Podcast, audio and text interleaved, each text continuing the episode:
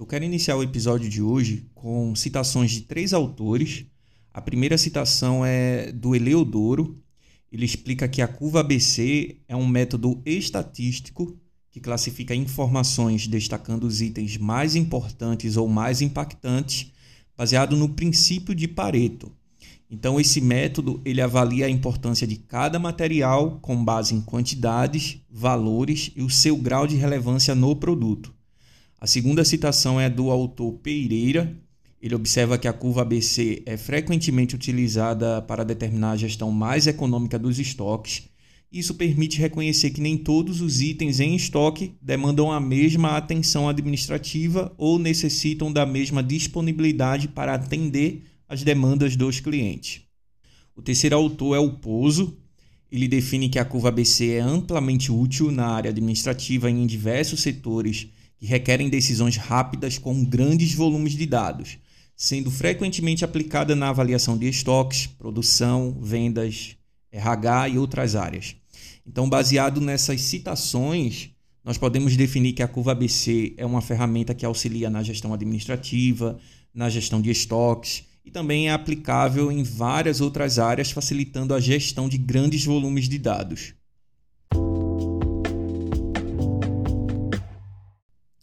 Olá, ouvintes do A D M em oito Minutos, episódio oito, eu sou o Anderson Mendes e no episódio de hoje iremos estudar sobre a curva A B C, uma ferramenta adaptada do princípio de Pareto, que foi um economista italiano com uma formação bem diversificada. Ele inicialmente estudou engenharia, mas depois ele desenvolveu interesse por matemática, filosofia e economia. O Pareto ele desenvolveu um estudo em, em vários países e ele observou que cerca de vinte por cento da população detinha aproximadamente oitenta por cento da riqueza daqueles países. Então, trazendo esse, esse princípio para a análise de problemas, geralmente nós associamos que oitenta por cento dos resultados resultam de vinte por cento de, das causas.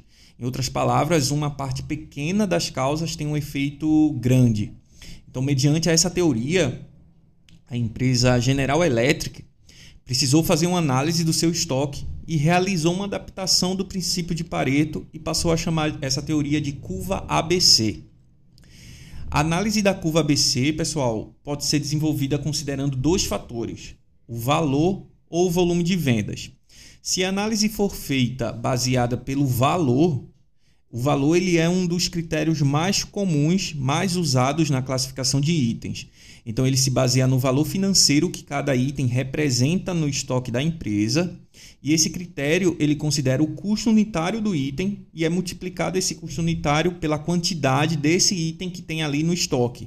E daí, fazendo essa multiplicação, é determinado o valor agregado daquele item. A segunda opção é o volume de vendas. Então, se eu for trabalhar na análise considerando o volume de vendas, então eu vou classificar esses itens de acordo com a frequência que esse item ele é vendido ou do consumo.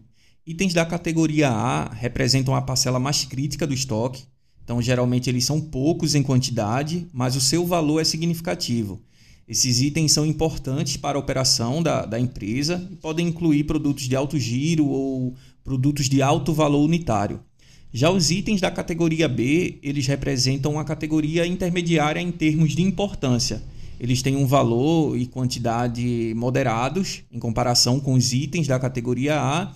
Então, esses itens eles podem ser considerados itens essenciais, mas o impacto de, de sua gestão não é tão crítico quanto os itens da categoria A. Itens da categoria C representam a parcela menos crítica do estoque.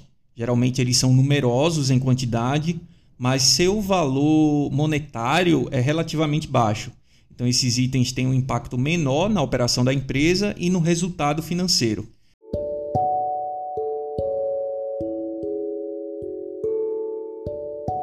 Para finalizar, podemos concluir que a curva A B C é uma ferramenta de gestão que classifica itens, que classifica clientes, que classifica atividades em três categorias: A, B e C, com base em sua importância.